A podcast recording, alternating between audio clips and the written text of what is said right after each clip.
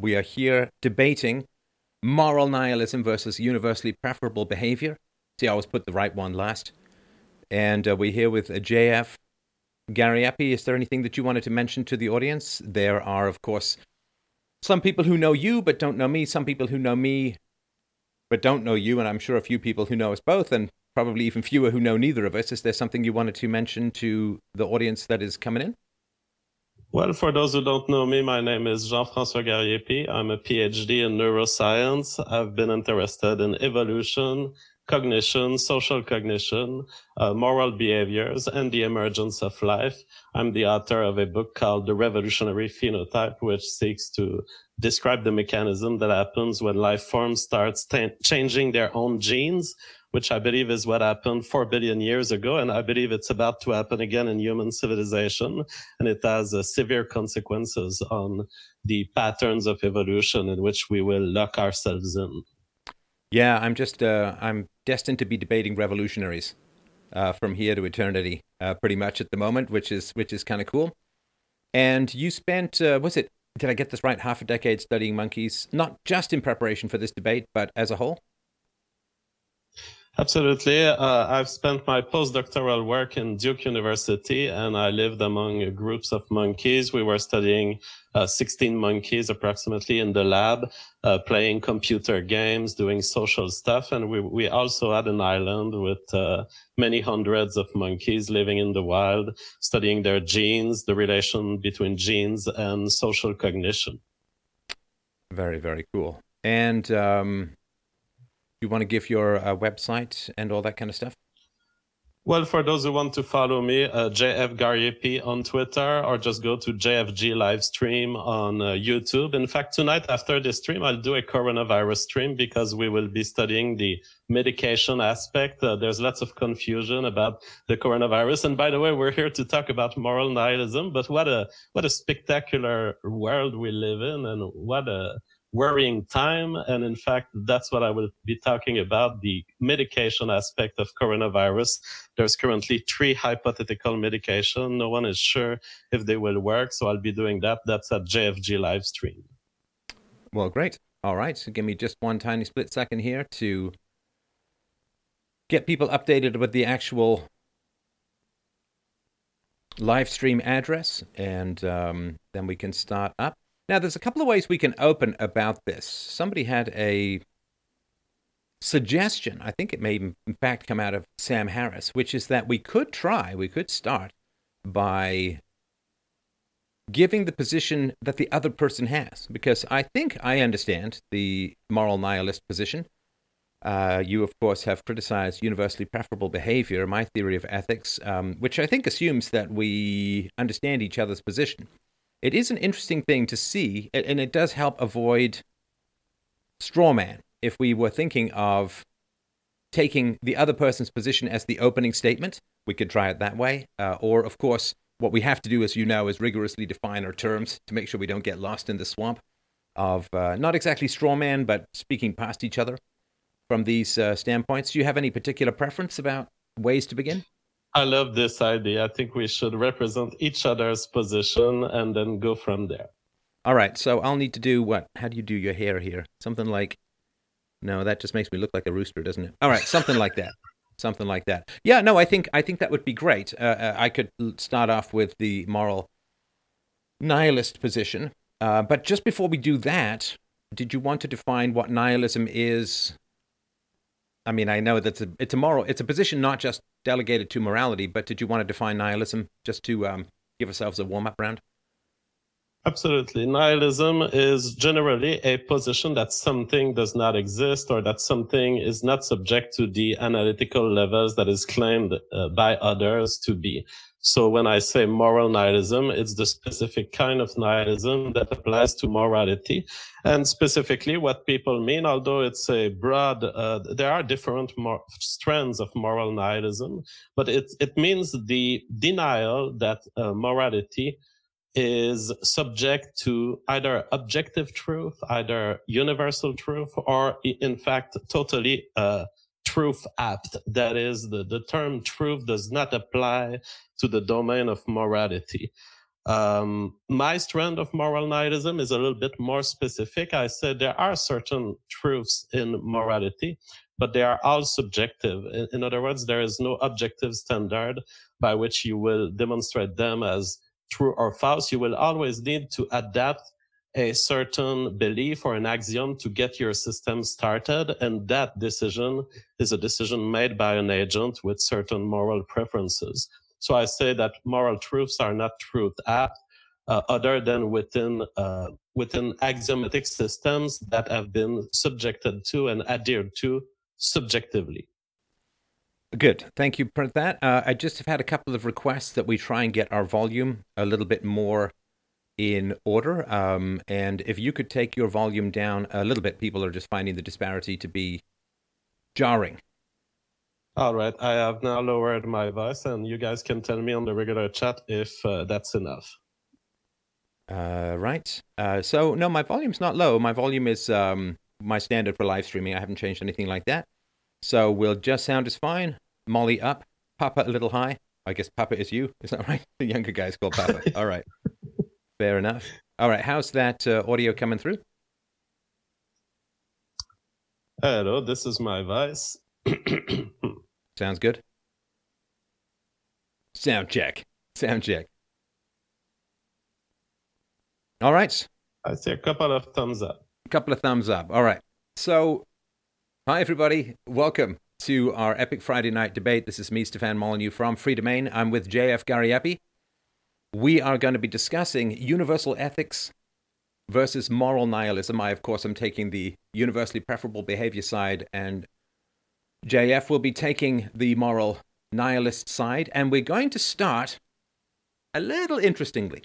What we're going to do is we're going to start off by stating the other person's moral position, or, rather, the other person's position on morality, I suppose we should say. And we can keep it, I guess, relatively brief. But uh, I thought we could start off with this. So I'm not going to say that this is a perfect representation of JF's position, but what I will say is I think it's a fairly good representation of uh, moral nihilism. I know that this generally comes better with tattoos, but uh, I didn't decide to do that level of um, commitment to to the cause. So the pro moral nihilist position goes something like this: There are facts in the universe. We all accept that there are objective facts in the universe. There is the speed of light. There is the presence of gravity. There are two and two make four and all of that. There's electricity, there's sunshine, rain, all of that stuff. So there are objective facts in the universe. But those objective facts in no way, shape, or form give rise to a moral judgment. Just because something is in no way implies that it ought to be different. In fact, wishing that things ought to be different is kind of a primitive superstition. Like if you park your car and a tree falls on your car, I mean, obviously you'd rather it didn't fall on your car unless you wanted to destroy your car. But let's take the simple example. You'd rather it didn't fall on your car, but you have no right to scream at the universe in a sane way and say to that tree, You're a bad tree for falling on my car. It's something that just happened. And what people do is they have this superstitious addiction to trying to summon, like ghosts from dead bodies, they try to summon shoulds and oughts and good and right and rights and ethics and all of this from the mere mecha- mechanistic facts of the universe. You cannot get an ought from an is. It's true that if someone comes and chokes you out uh, and, and deprives you of oxygen for a couple of minutes, you're going to die. That, that, that is a fact, and nobody's going to say that that's made up.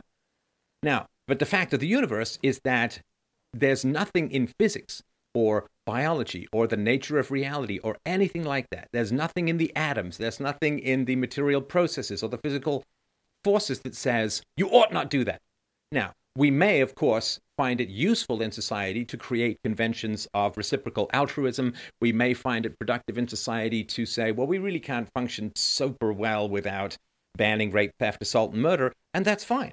And, and you know, I can get behind some of those, but let's not pretend that these come from some inscription of a god in a book or they come from some inscription of philosophy on atoms and how they move and, and what they do. We may have conventions like, you know, Iran has a different national dance than uh, Kenya, right? But, but let's not pretend that there's some objective scientific fact or reason as to why. There are just different customs around the world. And you can look at societies and you can say, well, in general, societies tend to become more wealthy or people may be even happier and so on if they follow certain conventions. Well, that's fine. And, and we can certainly explore those and we can aim to make little improvements here and there, but we're still just dealing with subjective local customs, nothing of which can be derived from the facts or the nature of reality. And this constant attempt by thinkers, obviously often quite speckled and bold thinkers, the obvious and, and false attempt to root ethical theories into some tangible, practical, empirical, objective reality,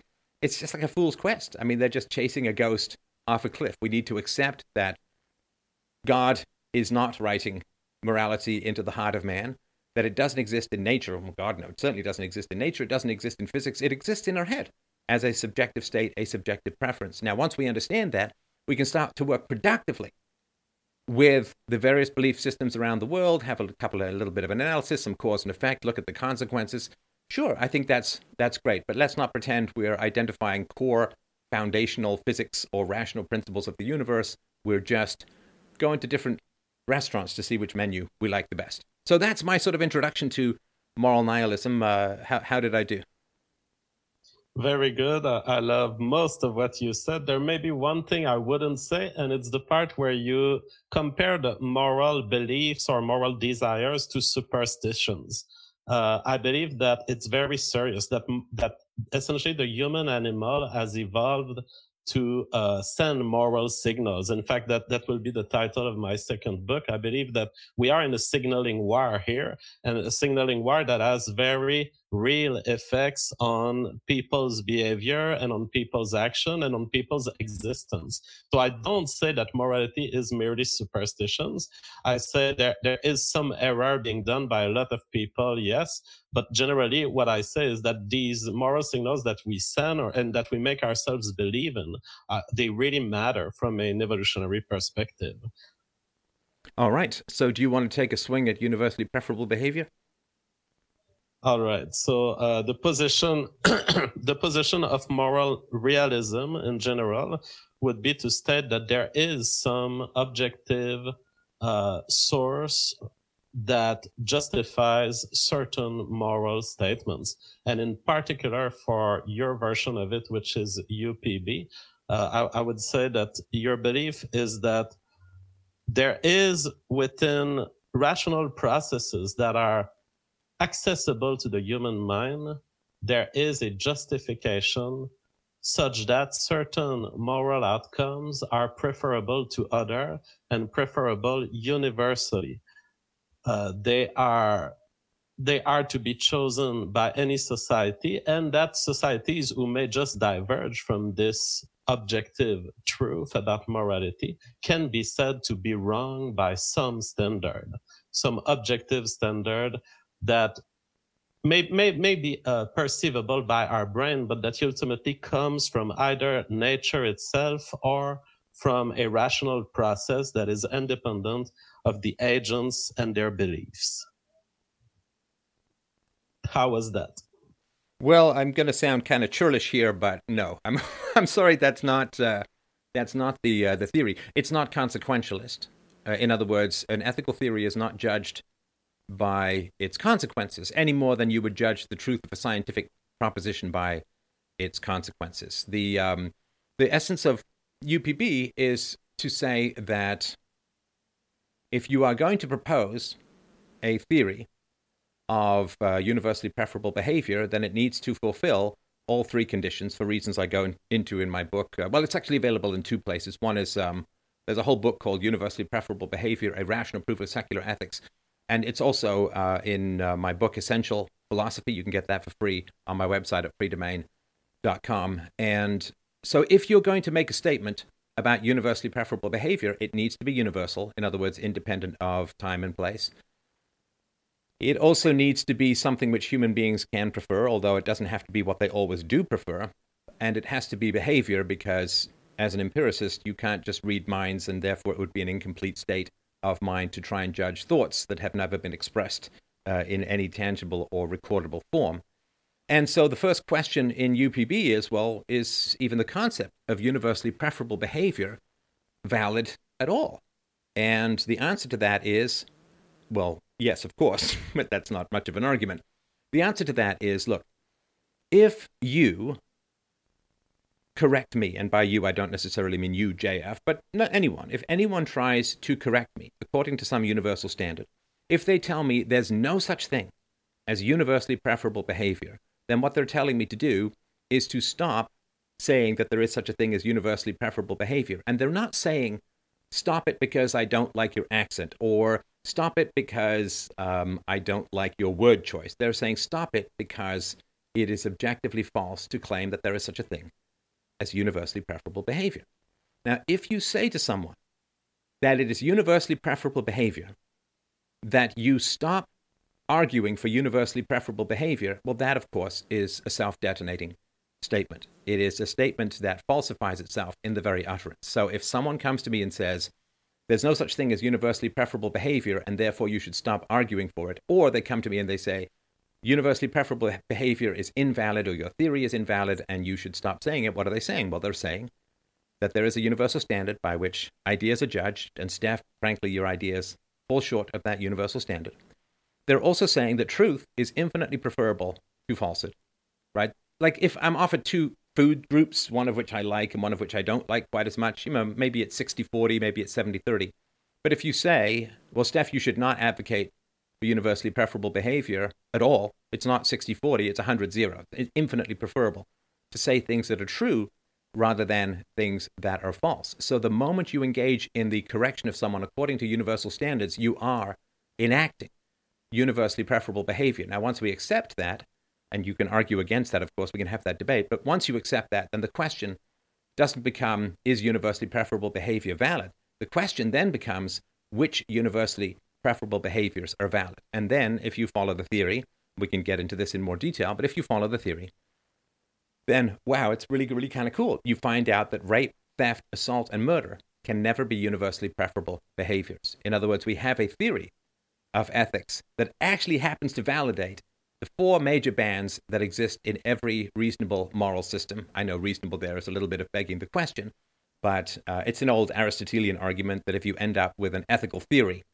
that somehow says murder is the very best thing that you can possibly do, you kind of took a wrong turn at Albuquerque somewhere, right? It just kind of instinctively feels wrong. And again, I know that's not an argument, but uh, that is, uh, you do then have to explain why most societies tend to ba- ban rape, theft, and assault uh, and, and murder, at least at the um, at the citizen level, not necessarily at the uh, uh, government level. So once we've vaulted over the idea, or once we've accepted the idea that universally preferable behavior is valid, then we are left with the exciting task of figuring out which universally preferable behaviors can be valid. In other words, those which are not self contradictory or they don't contradict themselves. And that's a really, really productive case. Now, the last thing I'll say, and I'll then turn it over to JF for a nice long ramble, but the last thing I'll say is this. It certainly is theoretically possible that somebody might believe there's no such thing as universally preferable behavior, but I will never know. That person is like Schrodinger's cat in a sense when you never open the box. I will never, ever know about somebody who does not believe in universally preferable behavior. Why? Because they will never correct me. They will never speak up. They will never say, Steph, your subjective argument falls short of the requirement for truth, integrity, and consistency with reason and evidence. They will never correct me, ever. The moment you correct someone, you are enacting universally preferable behavior, which is why we can vault over it in a debate. All right, so that's my sort of reframing of uh, my uh, theory. And um, if you want to take it from here, you are certainly welcome to. All right, thank you. Everything is very clear here. Uh, I want to say three things. Uh, first, concerning the um, the attribution that you did to my description to be consequentialist. Uh, what I was describing was really any position of moral realism, and I don't remember uh, using the term consequence or using anything similar. In fact, uh, the only standard that I attributed to your UPB is that certain societies could be wrong if they happen to act in ways that are different from the UPB. So I, I don't agree that my my characterization was consequentialism. I've you did use the phrase moral outcomes, so that's where I got that from. But I mean, that's fine. If, if you corrected me on that, I, I appreciate yeah. that. And I'm sorry okay, to have well, mischaracterized you if that was incorrect. No, I mean, I, I, think you're fair there that it could have been misinterpreted. By moral outcomes, I meant the state of the moral system, whatever it is, not necessarily in the future and in terms of consequence, but in terms of what preferences people are enacting. So it's great that I can uh, precise this one. Uh, the second thing I would say is you seem to be assuming that someone who would be engaging in this discussion about UPBs would necessarily be making a statement about the content of your moral system, saying that it is wrong. It is wrong to have UPBs. Uh, that's not my statement. So, as a moral nihilist, that's not how I approach discussions on morality. What I point to is really a fact about your moral system. I say that there is a fact about moral systems, and it's that they are subjectively um, determined and they ultimately rely on subjectively reached axioms. That is more a statement of fact. I'm not saying that your axioms are wrong. In fact, I'm saying that wrong and right are not the right words here. I'm saying that they are that, that any moral action that you could evaluate by any moral system would be only right or wrong based on a subjectively established axiom. So I think that I can engage in undermining UPB without making a moral statement. At least that is my uh, impression. And it's more a factual statement to say that, a factual statement about people's belief and what is the true source of people's behavior, than it is a moral statement. Okay, so sorry, just, uh, just the, before we go into that, we do need to sort of define these terms uh, of, of wrong and right. Or, or, I guess in this, those kind of apply to moral terms as well, but correct and incorrect. And if you could tell me uh, what it means in your approach to be correct or incorrect. Well, since uh, since in my approach, uh, there's no real, uh, there's no ultimate objective standard. I usually work with preferences. So what I say is that any agent, any uh, structure in the universe, and any structure that can act in the universe will have choices between A, B, C, any future state of the world that they can attain by their action. And okay, I, am so sorry. I'm, I'm, I'm sorry to interrupt. I just want to make sure I understand this. So, can you tell me what it means? No, there's no ultimate objective standard. What does that mean? Well, objective means outside of the self, so outside of our brain or outside of what we determine. So, objective to me co- means comes from the world outside of us. And a standard would mean something that would impose a certain choice to be right or wrong or to be preferable or not preferable. Oh, so that would be case, a, a uh, sorry, sorry to interrupt. That would be a moralizing God. Is that right? That would be that. Well, here's the thing. Uh, God is one one example of a of a potentially objective force. If it existed for real, if God existed, it would be objective and he would be an authority on everything you do. Now, I, I just happen to believe that God doesn't exist. So, okay, so uh, what's uh, but, another but um, what's another standard that we could look God. at? What?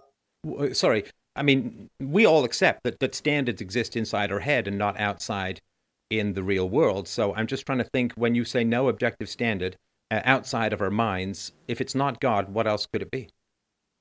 Okay, so one example of a, an objective standard that exists outside of our mind uh, in the world of facts, for example, empiricism. The statement, there is a planet uh, at the position that Jupiter is. Essentially, there's a planet there. That planet would exist if we weren't there. That planet sends signals that we, so that we can establish its presence. And therefore, it comes to our mind and imposes an objective standard that's where the statement Jupiter doesn't exist is false and it's obtainable from the universe itself without any particular belief other than an, an ability to catch its sensory inputs. Okay, so I think I understand that. I mean, I, I, think the phrase that you used was Jupiter imposes itself upon us, and I know that you're kind of anthropomorphizing there because Jupiter imposes nothing; yes. it just floats around there being gassy, like me after a particularly virulent Thai dinner. But um, so what you mean, I think, if I understand this correctly, is we have concepts in our mind, and if they claim, if, if our concepts or, or if our description of those concepts claims to say something true and factual about the world as a whole, then we can judge the accuracy of the things in our mind by the degree to which they match up to what is out there in the world. In other words, the standards still exist in our mind, but we have a comparison right? I mean, for me, the biggest thing in philosophy is well, compared to what? Like you know that old philosophy professor. Professor, uh, someone comes up to him and says, uh, "How's your wife?" And he says, "Compared to what?" sort of an important question in philosophy. So we have things that in our mind, I like blue or something like that, which is kind of subjective, although it has an objective element in terms of what wavelength we're looking at. But there's stuff that we say in our mind that should directly map onto things in the real world. The standard exists in our mind, and the, the concept and the description exists in our mind, but we have a way of hooking what's in our mind into the uh, world as a whole through evidence of the senses and, and so on. Is that a fair way to put it? Beautifully said. Okay, so um, I don't. Uh, um, so far, I, I, think metaphysics, objective reality, objective universe. Do you uh, believe? I don't think you do, uh, from what I've I've seen. But do you believe in a higher realm, a, a, a noumenal realm, a platonic realm of forms? I assume not a heaven if you're an atheist. But do you believe in uh, a higher realm uh, outside of the senses? Uh, not really. Uh, I say the question of God, I cannot determine it with 100% certainty. I mean, we could be in a uni- box universe where some God exists above us and has created the substrate for our existence. But in the absence of any evidence for it, I use the Occam's razor and I say, as long as I don't see any such intervention or any fact that would necessitate God, I will not believe in God. Okay, so the the world that comes in through the evidence of the senses is the totality of existence, at least the existence that we have to deal with. Is that fair to say? Um, the thing is, I, I, don't deny other possibilities. I don't deny that there may be things I can see from my limited position in the universe. So that's one important aspect of my philosophy. I recognize my limit as a finite agent in the universe. I cannot know everything. I cannot know other worlds. Uh, in fact, it's a serious question in physics whether there are infinite many worlds and all possible worlds. Uh, I, I, don't deny these possibilities, but as a limited agent, I have to manage my resource in a way that makes sense. And the only thing that can make sense to me is something that reaches me in some way a photon of some kind that I need to explain, some information coming from the universe. So I can live my life as if these other possibilities to which my body will never have access don't exist or don't matter, at least to me right now. Right. I mean, I, I think that's natural. Now, I, I, wasn't trying to imply that everything we perceive directly is all that exists. I mean, obviously, they're, they're, you know, in the same way that they couldn't see really, really tiny things until there was an electron microscope, they couldn't see uh, much beyond uh, Pluto before there was uh, the Hubble telescope, in, in some ways, or at least the, the smaller things. So, for sure, but nonetheless, if something never impresses itself upon our senses, then that is the equivalent of non-existence, right? Like and you try and walk through a doorway, if you can walk through the doorway, it means the door is open. It's not sort of in the doorway. So um, that that is the standard. Not to say that our current perception is everything that will ever be seen in the universe, but if something is never seen or never impresses itself upon our senses in any way, that is in really the definition of non-existence. Would you uh, go with me there? Not no, I mean, uh, because it's a statement about some things that you don't know, really. It's a statement about something that you don't see. I, I don't make that kind of statement. It would be pushing the Occam's razor too far to assume that what the Occam's razor finds, essentially, what the Occam's razor chops out, uh, certainly does not exist. I would say. So, what would your def- sorry, interrupt, what would your definition be? What would your definition be of non-existence then? Well, non-existence. Um, I, I don't even know because I've never affirmed that something doesn't exist really in my life. So you're actually wrecking my brain a little bit there. Uh, but I, you, you, would you I accept that there are things that don't exist? Or there is non-existence as a valid concept? Uh, it, it's very hard, really. I I don't know that I would ever affirm that something does not exist or cannot exist. Uh, I've, I've studied possibilities that our universe would be underlined by a carpet of uh, purple ponies. And I said, you know, technically it could. Technically, there could be purple ponies everywhere underlying all of the atoms that we see, all of the waves that we, we believe to measure in physics. They could all be underlined by purple ponies. Of course, I don't adhere to this belief because I don't have any evidence that forces me to, but I wouldn't affirm the, uh, the, the non existence. I don't think I've ever affirmed that. So when you said earlier that you don't believe that God exists, what what, what was that? What what do you mean by that? If you don't ex- if you don't Well, affirm the non-existence of something, how do you how are you an atheist? Well, the thing is, what I've said about God is that I'm open to the possibility that it exists, but I go on in life as if it didn't exist because I have no uh, no sign coming to me. My empirical mind doesn't get hit by anything that forces me to believe in God. So I don't. I typically, if you want to, if you want to be super precise about it, I'm an agnostic about God because I recognize that okay, the universe could be into the mind or into the computer of some godlike teenager playing with us or doing a simulation. Okay, good, good. I appreciate that. I just wanted to uh, sort of update my understanding on that. Now, what about something like a square circle? Can that exist in our universe? It can exist in certain mathematical systems like taxicab geometry. No, no, no. I mean Uh, something that exists not as a concept, but as because you know you, you you can. I just said the square circle. It's a contradictory concept. Can a square circle exist in material reality? In the particular universe in which we live, uh, a square circle probably can't exist in a perfect fashion. When you say probably, what I don't know what you mean. What what what what what odds are we mean giving here that, of uh, the Vegas bookies? Well, I, I, what I mean is that as far as the laws of physics, as I understand them, and I'm not a physicist, uh, it would be there would be a point at which you would find the curve conflicting with the square. There, there would be a level of zoom at which you would be uh, finding for sure that it's not a square circle. Okay, so is it fair to say that a square circle cannot exist in material in the material world? No, in our material world. Well, okay, say, but uh, we've we've just said we live as if this is the only material world. So let's not keep jumping back out this wormhole that we just sealed off. In the material world, in well- the sense data world, is it possible for a square circle to exist?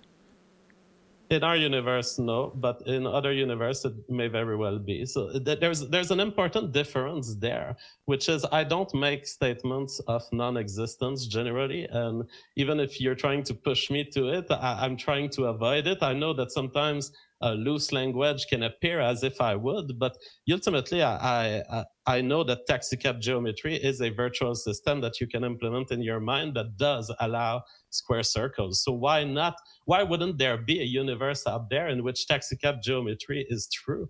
Uh, I don't see the problem there. Well, I, I see a problem myself, which is that you do make statements that are absolute.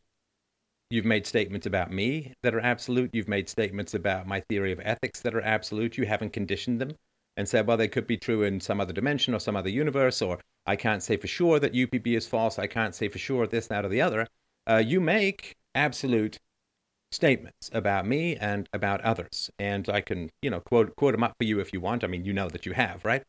And I'm just trying to sort of understand. Like, I listen, I make absolute statements about people as well, but I believe in absolute statements. There is no place wherein a square circle can exist. There is no place in which two and two make five. Uh, there is no place where these things are valid in material reality or as consistent concepts. So, being an absolutist, uh, I sort of feel like you're you're encroaching on my turf. you know, you're you're putting your finger over the toe line and you're playing out of bounds. Because if you say, well, UPB is false, Steph is wrong about this, but I don't know if a square circle is impossible, that seems to me kind of a contradictory position, if that makes sense. And, you know, maybe there's a way to sort of understand it, but um, that I don't get.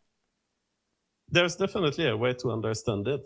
It's important to understand what my words mean as a local, finite, and limited agent. Uh, my statements, I don't mean them as absolute. I'm just an agent. And the statements that I do are limited to, first, with the statements that I do about the universe are limited to my resolution of sensory capacity to gather it. And there might be a level of zoom on the universe where I can't affirm if an atom is here or there. In fact, we know that there is. That's the Heisenberg principle. Uh, the same is true in my statements about morality or about belief systems. Uh, when when I say, Steph, this is what you believe, what I'm really saying and what you should essentially add to every sentence I ever say, you could start the sentence by "I believe that." Uh, my brain believes that I'm just an agent who has beliefs. And when I represent your beliefs, it's not in an absolute fashion. I don't mean that maybe I'm not wrong. I could be wrong about Steph's belief. There could be even a, another universe in which everything that I've ever heard about Steph is absolutely wrong and it was fed to me by some brain in a vat mechanism. Uh, what I'm stating are not absolutes. They are meant to be interpreted as the ramblings of a limited agent, really. And for many people in this domain, it well, is hang on, hang on. the place I'm, where I'm, I lose I'm sorry, the I'm sorry. I'm sorry to interrupt. I, I really am. I, I, I get the point here. But you, you, I mean, you yourself. I mean, I'm not trying to get, get you here. I'm genuinely trying to understand this perspective because it seems contradictory to me. But I'm I'm perfectly happy to be schooled on this. So, r- without getting into which we can get into a bit, your moral condemnations of me from time to time, you say in the link that you sent to me, morality and moral preferences do not rest on an objective ground. That's a direct quote. Moral preferences are not subject to statements of falsehood or truth. Right? Now, these are absolute statements. Do, do you accept that at least the words that you said are absolute statements? No, I wouldn't characterize them as absolute. What I mean is that the behaviors of humans and the way we uh, frame beliefs are not subject to such properties. Now, you could make up a fictive universe in which it is. You could make up a model program on a computer where morality has these properties. So I'm not saying absolute. I'm not saying as absolute statements. No, but they are absolute statements because they're not No. conditioned, right? And you say morality and moral preferences do not rest on an objective ground. That is an absolute statement. That is a 100% absolute statement. And I'm just trying to figure out if you don't even know that square circles don't exist, how on earth do you know that morality and moral preferences absolutely do not rest on an, on an objective ground? Well, you keep coming back to this uh, square circle. I think I've demonstrated very well that there are coherent systems of belief in which square circles exist.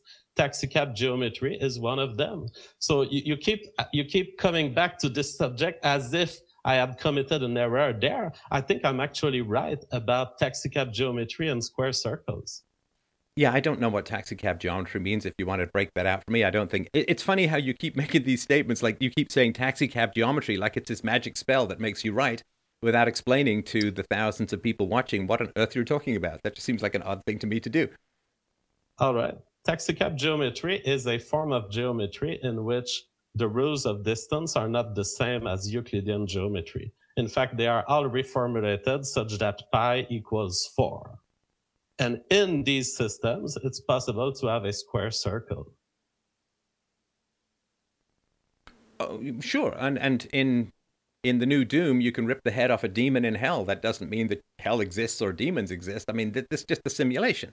You understand, right? So, how on earth would be to take the physics of a simulation that directly contradicts the properties of absolute reality and say, well, somehow this disproves absolute reality? Like if I make a game, what was there? There was an old game called Black and White where you got to play a god. You were a god in the game, if I remember it correctly if somebody makes a, a computer game with a god in it, would you say that would make you religious?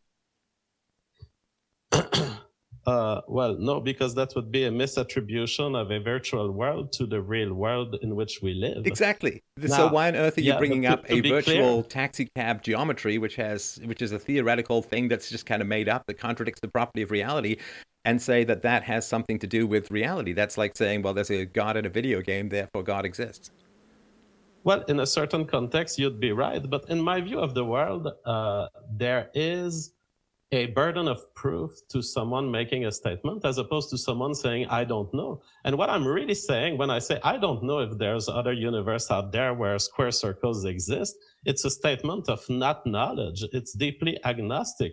You are the one claiming that in no possible universe there is a square circle and i just presented to you one at least in a virtual world in a virtual space and yes that exists so how can you affirm that out there there is not a single possible world in which that, that behaves like taxicab geometry Wait, did you say world or universe? Those two things are very different. Yeah i mean you, you can use them interchangeably any place out there any place that is so distant that we haven't seen it yet Uh, can, well, no, do, no. If you it's, look, if because you're part the one affirming, therefore you're the one who should have a burden of proof on this one. I'm just saying I don't know. No, but I see, I don't need an empirical burden of proof to show that self contradictory entities don't exist. This is just Aristotle's three laws of logic, right? I mean, self contradictory entities don't exist. Because here's the thing you say that UPB is invalid because it contradicts your proposition that morality and moral preferences do not rest on an objective ground. So you say that if my theory contradicts reality or contradicts reason, then it's invalid, right? So you're very, very absolutist and objective and rational and empirical when it comes to criticizing my theory. But then when I ask you questions, you retreat into this wormhole, other dimension, error becomes truth, black is white, up is down, and taxicabs can deliver square circles uh, without getting coronavirus or something like that. And I'm just trying to figure out what the hell is going on. If you think that my self contradictions in my theory invalidate my theory, then how is it that contradicts in, in your theory, you can just retreat to this alternate dimension where magically you're just right and square circles exist and, and something can be true that's completely false in this universe, right? Well, in a sense, a bit of a uh, contradictory approach. First, whenever we're talking about universal statements, whenever we have a claim of universality, a claim that something is true everywhere, I think, yes, we should hold ourselves to the standard of possible worlds, since in fact the claim aims at possible worlds. Uh, given that I'm not the one making claims of universality, but you are, I think it's fair to hold you to a possible You are making standard. claims of universality. You said that my theory was wrong, and you made universal statements about morality and its relationship. You said moral preferences are not subject to statements of falsehood or truth. And so you are making universal claims. It's just that you see what you do is you come on real strong in and aggressive when it comes to criticizing other people, which is fine. I mean, that's, you know, this is a rough and tumble world and we need to get these things right. I have no problem with that whatsoever. But then when the same standards you apply to others are turned on you, suddenly it's all other dimensions and wormholes and, and square circles and taxicab geometry and so on. That is a bait and switch, right? If you're going to live by absolutes in your criticisms of others, it's kind of easily, you understand, to then say, well, but subjectivity in other universes and, and other dimensions and so on, when those same objective standards are turned on what you believe. Uh, for, for- to be clear, my critique of UPB is not a statement that is of universality. Uh, I've pointed to certain contradiction. I've pointed to certain moral problems with the way UPB is laid out, and That's we can get into this subject. No, that's perfect. See, Let's contradictions are a problem, right? Because you, you say you, hang on, hang on. You say UPB uh, has contradictions, and that's a problem, right? So for some reason, UPB's contradictions that you believe you've identified are a big problem, but a square circle is just fine. You, you understand? This is They're not this a is big crazy, right? problem to me. They're They're not a big problem to me. When I point out that UPB, because first, as a moral nihilist, I do not believe that consistency in the moral domain is necessarily objectively right. That being said, when I hold UPB to the standard of being objective and to the standard of being consistent, what I point is that there are inner contradictions in it. And on the other hand, it claims to be a framework that is consistent. I'm making really a factual statement when I say I perceive this or that contradiction in UPB. It's a statement of an observer that looks at the framework. So for you, a contradiction is not a problem, though it doesn't indicate falsehood or wrongness or anything like that. It's it's a characteristic, like a car is blue. A theory has contradictions, and that's not an issue for you because, as a nihilist, you don't believe in truth or objectivity or anything like that with regards to these claims. So, why would you bother pointing out contradictions if you don't believe that there's anything negative about them? Well, because as an agent, I have certain preferences. I have preferences for honesty and I have preferences for clarity in the communication of IDs. And so if I see an ID where I perceive a flaw and I want to point to that flaw and say, look, it claims to be coherent, but it's not. I think it's legitimate for me to be playing according to my own moral preferences. All I'm saying is there's no objective standard by which your preferences for consistency or my preferences for honesty uh, are true or false. We're just that way. We're animals and we evolved that way. We're animals and we evolve that way. I'm not sure what that means. Well, what, what I consider is that the, the sum of all our behaviors are ultimately influenced by brain networks that have been subject to the theory of evolution, to natural selection. Do you believe that? That our brain has evolved through natural selection? Yes. Yeah. And, and, and not only do I believe that, I believe that absolutely, and I don't believe that in another universe that we'll never encounter there's some other thing. I just wanted to. I'm not trying to be snarky. I'm just sort of pointing out that I'm not going to back out of that if I'm found to be wrong and say there's another universe wherein I'm right. Well, I think that this very universe may make you lie because one day we may be not subject to evolution anymore, and we may be fabricated by some uh, device or by some computer or some mind, some copies of our mind may be made in computers. So I think that even in our universe, it's possible that the human mind may not be subject to evolution one day. Okay, so if for you a contradiction is a problem, right? Then why is a square circle not a problem, which is an innately contra like what, whatever the flaws of UPB that, that you believe that, that you see, and we, we, I'd like to get into those flaws because I always want to be able to improve the, the, the theory. But if a contradiction is a problem, then why is a square circle not a problem? Because that's a self contradictory entity by its very definition. Very interesting. Uh, I think that I would take issue with a mathematician who says, JF, I have proven that a square circle is possible within the axioms of Euclidean geometry. I would say, well, you're wrong by the standards of the axioms of Euclidean geometry. Uh, but what I'm faced with this discussion where you are present is a different statement. You come to me and you ask me to deny the existence of a square circle where I know that there are some possibilities of worlds where it exists. So I'm faced with someone trying to make me do a statement about all possible worlds. And that's very different from a statement within a limited world. I know that, that a square circle does not exist in compass and straight edge Euclidean geometry, but I also know it exists elsewhere. Well, no, because what you talked about is a theoretical construct, not something that exists, right? You understand? Like the, the demons in Doom do not exist in the real world. They're just representations created by computer code, right?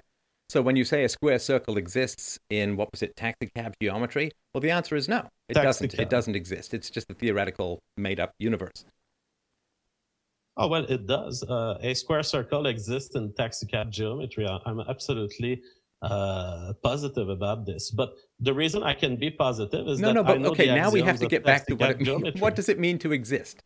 It certainly doesn't exist in the real world. It doesn't exist in the tangible, material, objective universe. So when you say it exists in whatever taxicab geometry is, what do you mean by exists and how is that different from something that can exist in the real world? Very interesting. Uh, my definition of exists uh, moves depending on whether we're talking about theoretical worlds and mathematics or uh, the real world around us, our particular universe in which we well, live. we have to be talking so about from... the real world because we could make up any theoretical universe where whatever we want. I could make up UPBville, where UPB is perfect and, and can never ever be false, and, and therefore there's nothing to debate. Of course, in order to meet in reality, we have to be talking about the real world. We can't just invent alternative worlds where contradictory entities exist and, and march off like we've achieved something. All we've done is we've said, okay, well, two and two make five. You say that's false. Well, I'm going to create Stephville where two and two do make five, and I win. Right? Yeah, that's not that's that's not a healthy way to have a conversation about the truth.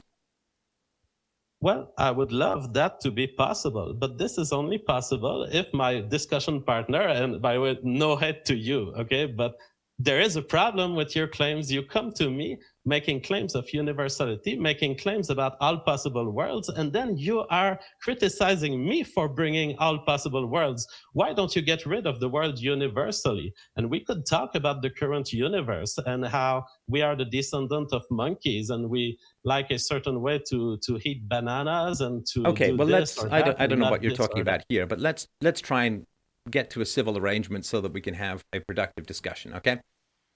Let's all jump right. out of taxicab geometry and other imaginary alternative universes where whatever we say that's disproven in this universe could somehow be true in some other universe. Because you understand that's that's like playing tennis, and then if I hit the ball out, I say, "Oh, for this point, hitting the ball out, uh, it, it, wins," and then I hit the ball in, and I say, "Oh, for this point, hitting the ball wins." We we can't actually have a game unless we both agree on objective rules, and the only way we can agree on objective rules is to talk about things in reality and not jump out of these wormholes where alternative realities make every contradictory statement we make somehow magically true. Because then we'd we just I don't know like a game of Ookie Cookie that never ends or something like that, right? So let's, for the duration, you you can go back to your wormholes afterwards, and you can go take your taxis in in taxi cab land where square circles exist. But let's just for the next hour or so confine ourselves to tangible material reality where things are or are not. Is that is that acceptable? Very interesting. I'm excited about what will come out on your side because then we're talking about the world the world that we see. So we will do that, right? Yes, let's do it. Beautiful. Okay, good, because that uh, has always kind of troubled me. All right. So in the world that is, uh, contradiction is a problem, right? So in, in the world that is, if I propose a square circle, or I propose a self detonating statement, or I propose, like, you know, if you had a, a scientific theory that said uh, that, I don't know, gases expand and contract, when heated, right? That objects repel and attract simultaneously, or an object falls down and up at the same time, that would be a self contradictory theory. And therefore, we wouldn't need to go and test it. We'd say, no, this is, you know, if I say that two and two make both four, and a penguin and a duck and five at the same time, that's contradictory. And therefore, we wouldn't need to pursue these things any further. They would have to go back and be reworked, right? Like, I mean, if I designed a bridge based upon the fact that the Earth has its gravity, good. If I design a bridge based upon the Earth having reverse gravity, well, that's that's bad, right? So, I think we can say that when it comes to making universal truth statements, self contradictions, which is the issue you have with UPB, self contradictory statements are an insurmountable problem, like a go back to the drawing board kind of problem. Is that fair to say? No, I disagree with a lot of what you mentioned there. Uh, my first disagreement is about the world needing to be one way and not another, and that two possibilities would be contradictory.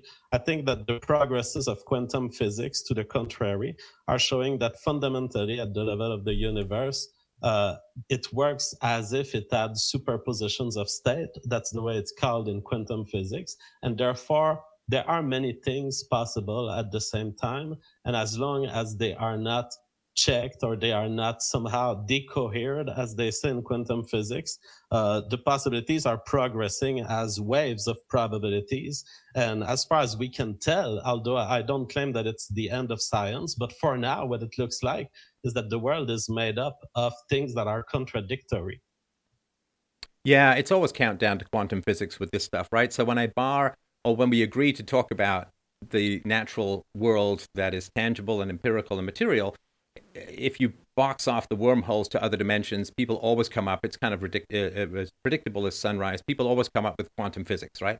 Now, quantum physics, of course, is the bleeding edge of science to some degree, and quantum phenomena all cancel each other out long before you get to sense data, right? So uh, there's you know freaky stuff going on deep down in the innards, but it all cancels itself out and reality is ridiculously stable when you get to the sense data level, which is where moral philosophy occurs, right? So, moral philosophy, which is really the subject of this debate, has absolutely nothing to do with quantum physics. Nothing to do with quantum physics whatsoever, because it all occurs at the level of sense data. Rape, theft, assault, and murder, and so on, they all occur at the level of sense data, and there's no quantum characteristic that has any effect on whether you've raped someone or whether you've uh, killed someone. So I get that you want to hang on to this contradictory state of mind, but if we're going to talk about moral philosophy, we have to completely put quantum physics to one side. Uh, well, I, I just disagree with your premise. So your premise has been contradictions cannot be coherent with an empirical view of the world, and quantum physics is the example to, to illustrate why I disagree with your premise as far as the behavior, the, the, moral behaviors of people in the actual world, you will find many contradictions in them. And as no, but as not at the, the quantum level. Not not at the quantum level. No, uh, the, the quantum uh, the quantum uh, statement that I've made was merely to show that the thing that you were trying to introduce as a premise, I don't agree with it. In fact, Oh, so hang on, scientific sorry. theories Do- do right you- now are contradictory. Are you going to argue then that UPB is correct, that UPB has contradictions, but it's correct at the quantum level because quantum physics has contradictions? Is that your argument? That is not my argument at all. My argument is simply that the premise that a proper view of the world must include exclusionary, uh, non-contradiction, non- non-contradiction representations of the states of the world is false. But you have an issue with the contradictions within UPB. When I start talking about non contradictions, you say that, well, because quantum physics, contradictions are okay or valid or something like that, right? Well, I do have a preference for uh, proper laying out of contradictions and proper laying out also of deceptive signaling. So if, if I have a theory that claims I'm not contradictory and yet I find contradictions in it, I will point it out because I'm a human being with preferences. I'm just that way. But there's nothing wrong, objectively, with contradictions within theories, right? Because that would be to have an objective standard. Exactly. The- There's nothing wrong from a moral perspective. There's nothing wrong about anything from my perspective. Okay, so UPB is not wrong. Because there's nothing wrong, right? Nothing can be wrong. Exactly. UPB is a moral statement. There- Therefore, it is not truth apt, in my view. Wait, it's not true in your view, or it's not true? Truth apt. That is, it is not subject to claims of truth that can be verified by objective standard. Okay, so if I say that UPB is true by objective standards, then I'm objectively wrong. Is that correct? Um, I mean, I, you would have to point to the standard, but I would say probably yes, probably wrong. Yes, wrong factually. Okay, so if I make a claim that is self contradictory, then I am objectively incorrect, right?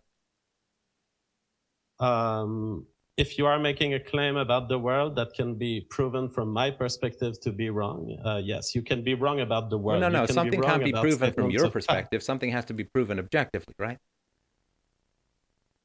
Uh, no, I, I've never requested that something be proven objectively. What I'm saying is that you can be wrong about a statement about the world. I can say there's a table in front of me and there's no table in front of me. And other observers could say, JF, you're wrong. There's no table in front of you. Okay, so you can be objectively wrong in a truth claim, right? You can be objectively wrong in a truth claim. Yes. Okay. So good. That's it's been an hour and we we've got to you can be objectively wrong in a truth claim, right? Yes. Okay, fantastic. Now, um, it's because there's a contradiction between your truth claim and that which can be verified in reality. Is that right? Yes. Okay. Now, if I say a table is something that flies of its own accord using giant wings like a bat, is that a true or false statement? I would say false in our world. No, no, we we've we, we can't keep going. Look, uh, to hell with your wormholes, man. We we got to just deal with the world as it is. We already accepted that, right? Nobody's going to hold you to this, blah Okay. blah blah, right? Okay, so that's a false statement right. because I have a description of something that doesn't match what it actually is, right? Well, because uh, I, I've not observed the, the, the cognitive mechanism in a table that would lead me to conclude that it has decision making capabilities and will. Okay. And so if there is a contradiction between the mental construct and that which is in the world, it is always the mental construct that is falsified. Is that right? Um, I would say not always. Um, there is, for example, an example from physics again. I'm sorry to be bringing. This, no, you uh, just can't, you just can't bring in quantum physics or wormholes because we're trying to talk about it. well it's here. not the okay it's not quantum physics actually uh, it's called the unruh radiation uh, and in the unruh radiation it, it's a phenomenon that happens when you accelerate in a certain direction uh, there is a creation of certain particles that you will perceive as the accelerated observer you will see those particles But the people who are stationary outside of your frame of reference will not see the particles. So there is such a thing as things that two observers cannot agree on and yet they would they, they would they would not be able to correct each other on because they would not see the same thing and the, it's legitimately because the, the, the particles do not appear to the the stationary observer. Yeah but i didn't talk about things that we see. I, i'm talking about mental constructs right? So if i point at a tree and it's actually a statue and i say sorry if i point to a tree and say that's a statue, I'm wrong, right? Well, you're wrong, but what I'm saying is that if, if you weren't pointing at a tree and instead you were pointing at the at the uh, at the uh, atom perceived from a non-Roux radiation, uh, you would actually be correct in saying that the particle is there, and the other observer would also be correct to say that the particle is not there. Right, but I'm not talking about subjective perception of things at an extreme level of physics, right? let's just deal with the everyday now, and we can get to physics a little later because you know that's kind of where we need to deal with in terms of ethics, right? So right. you There's can... an everyday reality in which trees are relatively stable, and we tend to be able to agree that the tree is there. Wait, we agree that the tree is there, or the tree is there? Well, uh, we have enough knowledge of the universe to affirm that the tree would probably be there without us. That if you were to bar us from the universe, the the ongoing processes of the universe would still have led to the tree. Aha! Unless we planted the tree. No, just kidding. That's that's just taking one of these radical skeptical no, approaches. that's true. That, that's exactly what was in my mind. no, no, I get it. I, I, I know the mindset. I, I listen. I appreciate the skepticism. I really, I think skepticism and humility is is really, really uh, really important for these things, right? Okay, so we are making some significant progress, and uh, I'm glad everyone is enjoying and engaging the debate so much. I know that I am, and I certainly appreciate the the, the back and forth. Very, very important stuff. All right. So, in a conflict between a mental concept and a physical thing, we must decide in favor of the physical thing. That's empiricism as a whole. That's the scientific method. Like if you have a theory that predicts something, but matter behaves in a different way, then your theory is incorrect. Is, would, would you agree with that? I wouldn't make that statement because I wouldn't say we must. I, I, would simply say that I am a, an animal that has evolved to do that, to look at the world and to be really informed by it. In fact, I'm high, my brain is highly synchronized with the world. That's why evolution gave me eyes with 108 million receptors, photoreceptors. It's because being in tune with the world was helping my survival. But I wouldn't say that I must be that way. I'm just that way. But let's put it this way Would you agree that science rejects theories which contradict the behavior of matter as incorrect or incomplete? Can you repeat this one? I, I missed the beginning. Sure. Would you agree that science rejects theories that inaccurately predict the behavior of matter or inaccurately describe the behavior of matter as incorrect or incomplete? Yes, I agree. Science does this in our world by the scientists that do it. Yes. Well, that's the scientific theory, right? I mean, the fact that scientists don't always follow it is not a condemnation of the scientific theory, but a note, a note on the fallibility of human beings. You know, like you can have a great diet, but if somebody doesn't follow it, that doesn't mean that the diet is now not great. It just means somebody's not following the diet, right? Well, to be clear, I'm not, uh, I don't believe that there's something objectively right about a given science that must exist and that is the right one as opposed to other science. I think that science is always a human uh, enterprise. And so I don't attribute some sort of objectivity to science. Of course, our scientists, they have been doing it for a while and they're very good at making predictions. But I, I don't say that you must be a, a scientist or that the universe somehow forces us to be scientists. Yeah, no, I, I, I mean, straw man noted. That's not what I was saying, but it is an objective standard. Although, of course, human beings have to implement it, and therefore, right? I mean, you have a perfect circle, and you can draw a circle. It's never going to be perfect, right? But we still have that idea of the universal standard. So, the pursuit of facts in the world, the pursuit of truth in the world, has to do with the relationship between the concepts in our mind and what actually exists in the universe. And of course, if we are claiming something to be universal, again, no wormholes, no quantum physics, because we're talking about ethics, right? So if we claim that something is universal, I mean, it's really a tautology, but it does have to be uh, universal. Is that a fair thing to say? Well, universal, can you define it? Uh, well, in what context? I mean, there's it's it's a movie studio too. I just want to make sure I know in what context you want me to define it.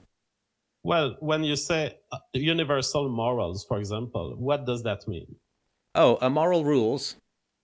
Uh, well, universal. We won't get to more. We haven't got to morality yet, although we will, I think, quite soon. But universally preferable behavior is behavior that can be preferred by all people at all times in all places. It doesn't mean that they do prefer it. It just means that they can prefer it. It is not it is not a logical contradiction for people to be able to pursue that universally preferable behavior. And so I will give an example more for the, I know you've read the book or, or at least the articles, but this is for the audience. Okay, this is UPB 101. Bum bum bum. We finally got here. Okay. So UPB says this.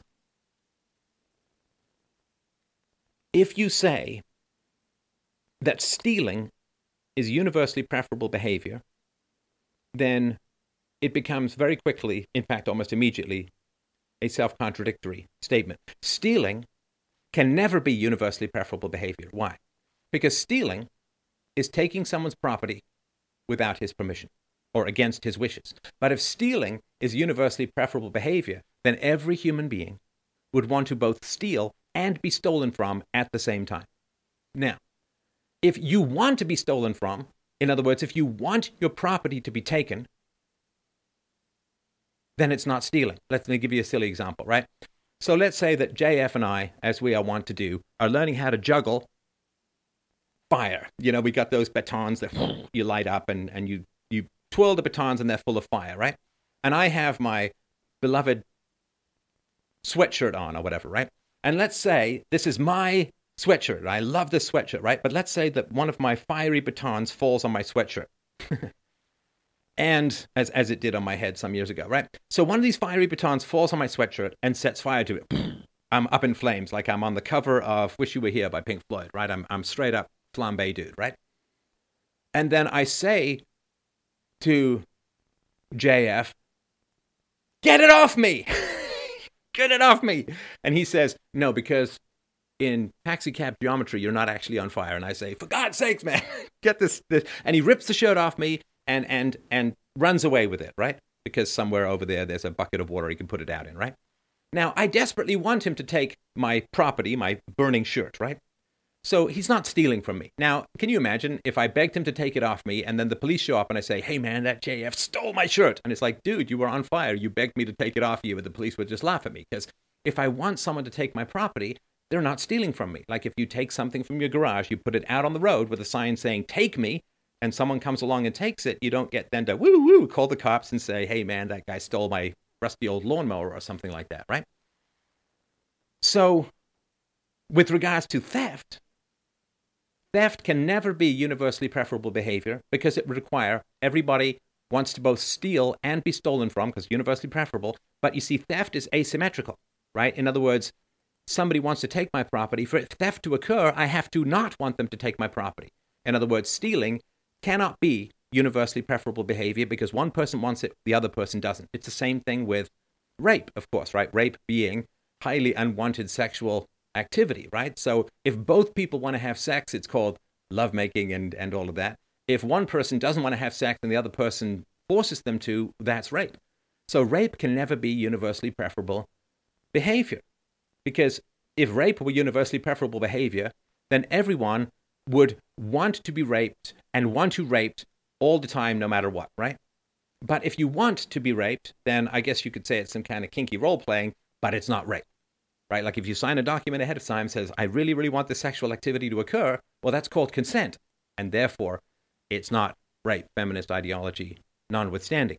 So you can go the same route down with murder, you can go the same route down with assault, that uh, assault is when you don't want to be hit. Like if JF and I, which will probably be the next round, we go into a boxing ring, well, we can't, or we go play hockey, or I try to give a speech in Vancouver. Obviously, we're consenting to uh, violent activities, violent encounters. So you can't charge someone in a boxing ring with assault because you're going in there knowing that that's part of the game and you kind of consent ahead of time, right? Whereas if you just go up to someone and punch them in the face in the subway, well, that's assault, right? So rape, theft, assault, and murder can never be universally preferable behaviors, which is why the non aggression principle, the non initiation of force is universal. Now, can respect for property rights be universally preferable behavior? Well, yeah, you know, you and I can both stand in the same room at the same time and magically not steal from each other, right? Again, sometimes there'll be pickpockets, sometimes people will steal. UPB is not uh, a denial of free will. There is, of course, people who will act badly and so on, the same way that there are scientists who will fudge their data. It doesn't mean that the scientific method is invalid, it just means that human beings are, are fallible. You and I can both not assault each other. We cannot murder each other. We cannot rape each other.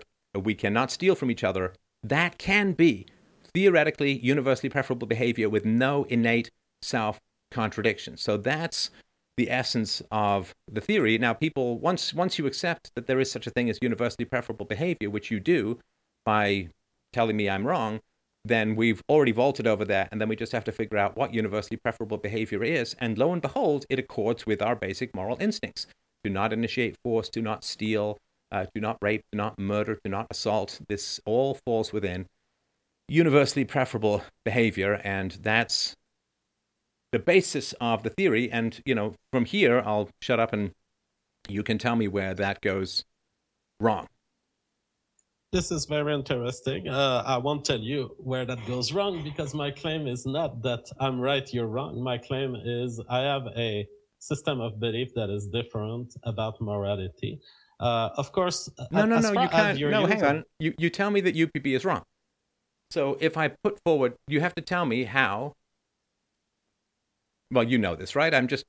We, we can get to your system of ethics in a sec, but you, I, mean, I wasn't out here criticizing publicly your system of ethics. You were out here criticizing my system of ethics, which again I have no problem with. I'm a big boy in the public square, and I'm dealing with the most challenging aspects of, of human society, namely ethics.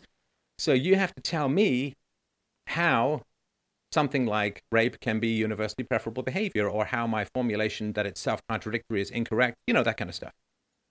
Yeah, uh, well, by this standard, yes, I'm arguing that uh, UPB is contradictory, and I have a couple of moral problems to throw at you and see how you can handle them. Well, no, no, hang on, hang uh, on. UPB has as its foundation these four issues rape, theft, assault, and murder. Now, there can be situations where you can come up with some very convoluted, and I don't mind talking about those, you know, these lifeboat scenarios and, and people on tram lines and, and a switch and, and starving in a lifeboat and so on.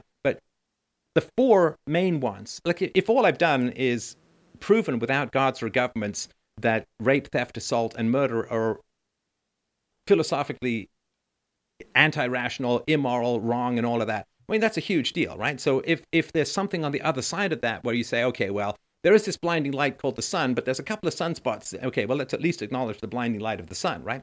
So do you accept with UPB the fact that rape, theft, assault, and murder can never be universally preferable behavior? Uh, no. Uh, oh, good. Okay, well, let's my... let's get that done then in my view of universality, it must apply to all possible worlds. So we're back to no, this. no, no, no, uh, no, no, no, dude. We already went over this. You can't jump back through the wormholes. Just deal with the facts in evidence. Uh, no, I refuse. No, no, you already accepted that we were going to not jump to wormholes.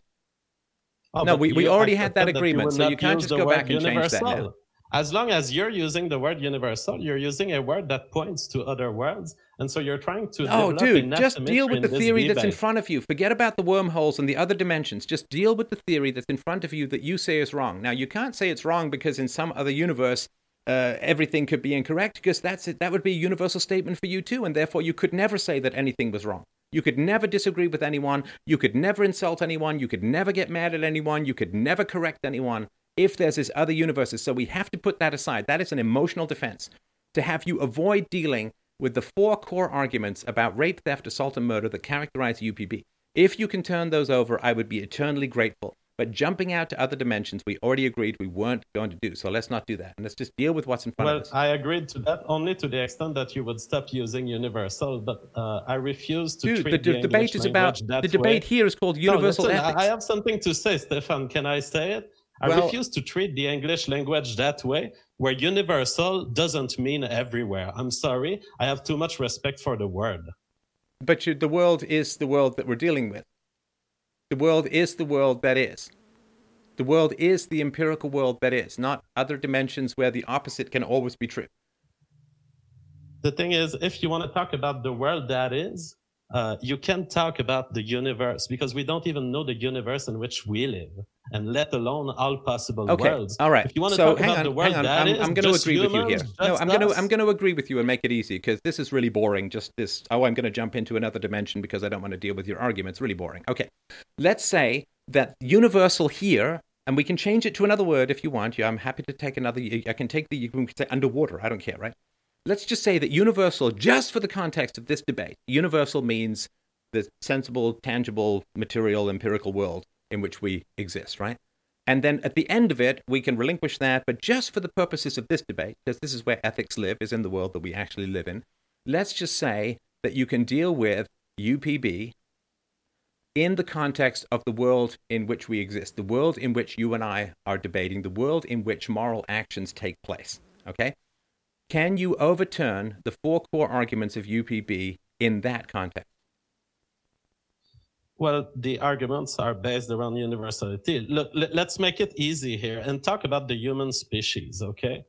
Are you claiming that the human species cannot prefer rape? I've already just told you that. We've already I've already made that You're case telling a me couple that of it times. can't? Did, were you not listening? Well, what if what if the people who are rapists eventually in the future they end up being the dominant population? No, no, no, no. What no. if they Can- are one hundred percent? UPB is a theory of ethics. And if you say it's self contradictory, you have to deal with it in the context of the, the, the claims that it makes. Because here you say, Steph, you got to make these claims, right? You, you're making these positive arguments and you got to make these claims. Okay, well, I've just made the claims. Rape, theft, assault, and murder can never be universally preferable behavior. So you have to deal. I mean, if you want to debate in good faith, then you can't wander me off to some situation where everyone becomes Genghis Khan. Can you deal with the actual theory called UPB, which you said was self contradictory? Uh, yes, UPB is self-contradictory. I never got to explain why yet. Uh, that being said, as far as rape, the, the thing is you're trying to distill my statement down to is everyone a rapist right now on planet Earth? No, Obviously, that's not what I said. The That's, answer no, to that's this not what I no. said. Can rape be universally preferable behavior? Rape could be universal in the human species. No, no, no, no. The Yes. theory is not. It's not anthropology, man. This is philosophy. So Well, can you're trying can to limit hang on, to can rape Earth, and when I can rape logically be universally preferable behavior in theory? in theory, but we're back to the world of imagination here. No, no. It this is the world of could. philosophy. This is not Mulan. This is not uh, Frozen Three. This is I'm putting forward a logical argument which you asked for me to do. And now you either have to accept or rebut that logical argument. This, you know, this is how debate works, right? So, can rape ever be it. universally preferable behavior? Yes, rape could be universally adopted by all males no, a no. species. I didn't say adopted. Can rape Well, be the universally world, preferable we? behavior according to the theory? Well, the thing is, you are keeping me from talking about imaginary world, and you are immediately going back to an imaginary world. If we talk about the world Imaginary? that's in front of us, No. the world that's in UPB front of a us theory. has a certain percentage of rapists and theft. But and they could UPB is a become the theory. majority, and they could become the whole population at some point. UPB is a theory, right? Which says what can be universally preferable behavior. Now, as I pointed out, rape, theft, and assault, rape, theft, assault, and murder can never be universally preferable behavior because they're asymmetrical. Because for something to be universally preferable, everyone would have to be able to prefer it at all times. And that can't happen with rape, theft, and assault and murder because they are one person wanting something and the other person desperately not wanting that to happen. So it can't be universally preferable behavior. Now, you can rebut that, which you can't, because I mean that's just a fact, right? Again, you maybe you can, maybe there's something I haven't thought of, or we can accept that that is the case, and then we can talk about what people actually do in the world, and we can talk about rapists, uh, universal rapists, and all that. But the question of UPB, it doesn't. UPB doesn't say nobody will ever want to rape. UPB doesn't say there will never be a world where there are a lot of rapists or everyone's a rapist. That's not like that's a total straw man. UPB says rape, theft, assault, and murder can never be universally preferable behavior. That's what we have to deal with. That's what you were criticizing. And so if you say there's contradictions in that theory, you can't just come up with your own standards. That's called a straw man, where you come up with your own standards and say, well, UPB doesn't do this or UPB doesn't do that. It's like, but that's not what UPB is claiming to do. UPB is simply claiming to point out that rape, theft, assault, and murder can never be universally preferable behavior. That's it. That's the whole deal. Now, if you criticize UPB and you say it's self contradictory, then you have to say how it's self contradictory based upon what it claims to do, not on some other standard that you're bringing in. Oh, absolutely. Uh, I think it is self contradictory by the standard that it claims to have found an objective basis for morality when that basis really comes from a mind, your mind or the mind of those who agree. So all I'm saying in, in the case of rape, the, the case that you present about rape is for this to be true, for UPB to be true, you need to accept, accept certain axioms, and these axioms come from a subjective mind. There is no objective standard by which these axioms are true. You have to tell me how the theory is self contradictory. Just describing contradictions doesn't do it. That's like just me saying, well, I'm going to describe myself being right. Oh, look, I'm right. How can rape be well, universally preferable behavior? Let me let me explain by which standard it is self-contradictory. Okay. It claims. Can you just give me the self-contradiction? Would that be possible? Listen, Stefan, do you claim in your book that you have an objective standard or empirical standard for morality? Universally preferable behavior says that rape, theft, assault, and murder cannot ever be universally preferable behavior. That's the argument. Can you deal with that argument itself? Do you claim that the root of this statement is objective? I'm not sure what you mean. It's not called objectively In your preferable behavior. Book, it's called universally preferable that you're behavior. looking for a source of morality that is objective. Is that not a quote from you? Okay, so I'm going to just go with this. Okay, you have not been able to rebut the arguments about rape, theft, assault, and murder. You've just kept dodging them. And what that means, you understand that that is a loss, that is a concession that I'm right and you're wrong by definition. I put forward the arguments very clearly. Everybody in the chat room understands it, everybody on my Discord server understands it. It's very clear. Now, if you say, I can't rebut those arguments, and you can't, right? Of course, rape can't be universally preferable behavior because it's asymmetrical, right? So that's fine. Now, we can talk about something else, but let's stop with this filibustering and pettifogging and, and gaslighting and all of that and, and going off into other dimensions, right? Rape, theft, assault, and murder can never be universally preferable behavior. You either have to rebut that or you have to accept it and we can move on to something else. Now, accepting that doesn't um, mean that everything in the book is right, but those arguments are the ones you asked me to produce, which I did. I've never claimed that I would rebut that. I've claimed that I'm a moral nihilist. That is, that the source of morality is not objective. The source of morality, since we are subjective agents, comes from our own mind and our own choices and preferences. That is what I claimed. And I'm asking you, do you say in your book or not that the UPB can be reached from an empirical and objective standard? Because I haven't heard what that objective standard is. Yet. All right. Okay. So I, I guess you haven't read the book then. All right. So the objective standard is called rationality. Would you agree that rationality is an objective standard? Well, rationality is a process that exists within the mind, and in my view, is a subjective standard. So, rationality is a subjective standard. Absolutely. Are there any objective standards? Because you said that only uh, hang on, you said that only moral claims are not subject to truth or falsehood claims. And we had this whole argument before, or debate, about the objective truth values and standards and statues and trees and, and all of this, right?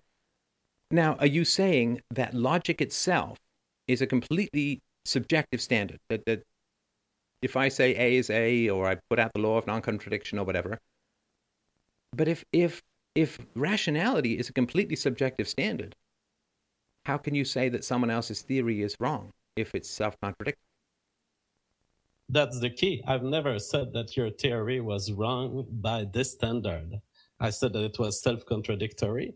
That being said, uh, how can how can you see rationality as subjective? Well, it's quite simple. You can see that rationality doesn't come from an empirical observation of the world. In other words, you have to start by agreeing with certain axioms to explore a certain subset of possible rational conclusions. Some of these are first principles, A equals A, the identity, and all of the basics that we tend to take for granted. All I point to is that these first axioms, these first principles, must be adhered to in the first place for rationality to emerge the way we expect it to do. So you think that rationality is just a subjective agreement, like language, like we can have one word for tree in English, we can have another word in Swahili or French or whatever it is. So that is a subjective agreement, language, right?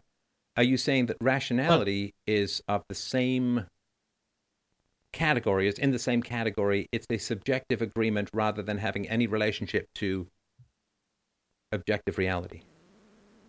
It's a hard metaphor for me to uh, to subscribe to because there are ways in which it resembles language and its arbitrariness.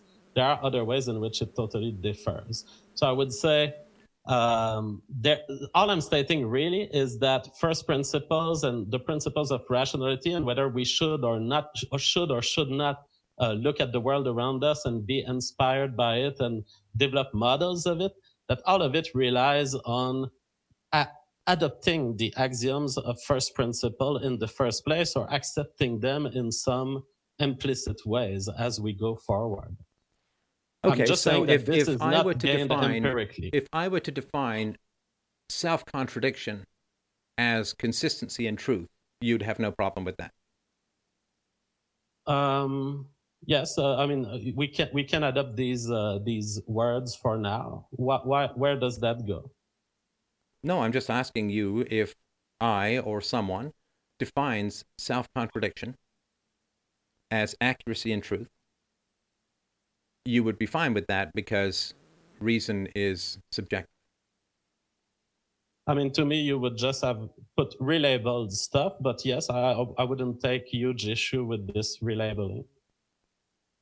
So if if you identify a contradiction in someone else's belief system, all that person has to do is redefine contradiction as true, and it's perfectly true, right? I wouldn't say it's perfectly true. It may be false or true by my standard or by other standards, but I, couldn't call them deceptive if they were to label their book and say this book is self-contradictory. Careful, you know, like the labels we see. No, no, no, not self-contradictory. Careful. Like if somebody says my mathematics is based upon two and two make five, you would never contradict well, I would say here's an, a new type of mathematics. I don't think it's going to lead to much, but let's explore what that means and what it leads to.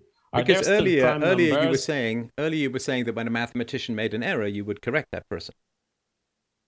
Uh, to be clear, I, I, would correct them within systems of axioms they have adhered to. So I would correct Euclid if he was to tell me, Jeff, with a compass and a straight edge, I have found a way to do a square circle uh, in Euclidean geometry, I would say you're wrong. You're, you're violating your own Euclidean geometry. But I, I, wouldn't correct someone to who explicitly states other axioms and adopts other beliefs and see where that leads. Okay, so if I define you, if I define logic, whatever logical problems you have with the UPB, if I simply define those as a new type of logic, then you can never say that UPB is incorrect ever again, right?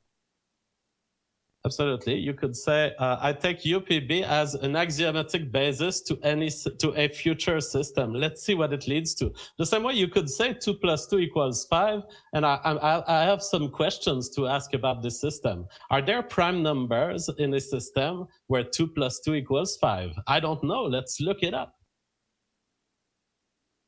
So no one can ever be wrong. Well, it's that people can be wrong by the standards of local agents and moral. No, no, no. Come on, merely... don't don't give me this word kerfuffle, right?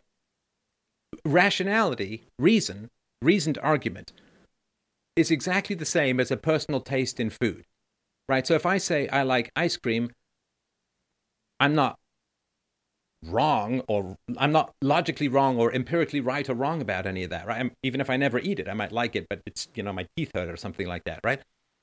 So no one can ever be wrong because rationality is subjective, right? They can be wrong by certain standards. The standards can be objective or they can be. Subjective. Oh, subjective. good. Okay, so good. We've got objective standards. Okay, so we're back to objective standards. I thought reason was the objective standard, but that's not. Oh, no, but the so thing what is that, are? Hang on. uh, what are the objective standards then? Now, okay, because I really want to know this. Well, uh, as I've said, I recognize objective standards in the case of observations of common points about the universe. So, for example, the statement is this table in front of me white? Uh, this is a statement that can be demonstrated by objective standard uh, to be right, to be false or true. But logic is not one of those objective standards. Exactly. Logic is subject to uh, subjective axiom systems that are built inside the mind. Okay, well, let me ask you this then. Is UPB something that is based on logic and concepts or something that is empirical, like a white table?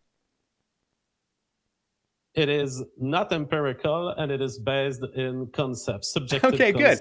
So, how on earth can you say that UPB is incorrect if it's impossible to say that theoretical constructs are in- incorrect? Well, by the standards I use, is that UPB claims to be based on objective and empirical standards, and it is not based on objective and empirical standards. Okay, Therefore, so so now take good. my statements that it is wrong as UPB lies in itself. lies. What do you mean? Yeah, essentially, UPB contains a false statement about itself, Which is that it is empirical or, based on what? objective and empirical standards.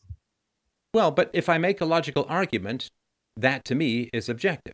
But if you define logic as subjective, then you can call every every theoretical construct wrong, right? Absolutely, that's essentially what I'm here to state. Uh, Okay, I so your believe that- theoretical construct that self contradictions in UPB cause the theory to be false, there's nothing to that either. Because you're getting up on your high horse calling other people's theories wrong because mental concepts can never be proven right or wrong.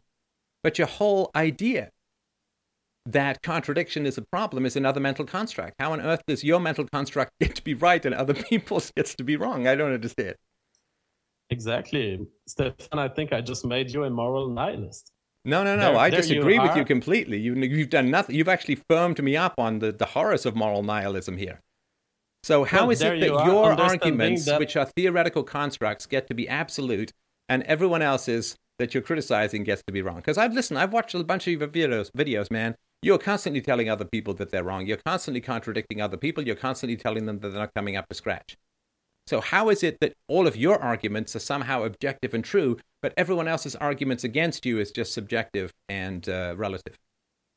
No, I- I'm not. When I use the wrong word, and I, I very, it's not often that I use it, but it, it's a claim from a subjective agent. I have no problem recognizing that I'm a subjective agent with his own priors, his own subjective preference. That's what being a moral nihilist is all about. So uh, it's not something that I have difficulty to accept. What I claim is that you're just like me, Stefan, that you don't have access to something more objective and that oh, your oh, I do. Yeah, no, I absolutely do. Okay, so let's let's um, no, don't d- please don't rummage around in my head with those gritty nihilist fingers. That's kind of gross to me.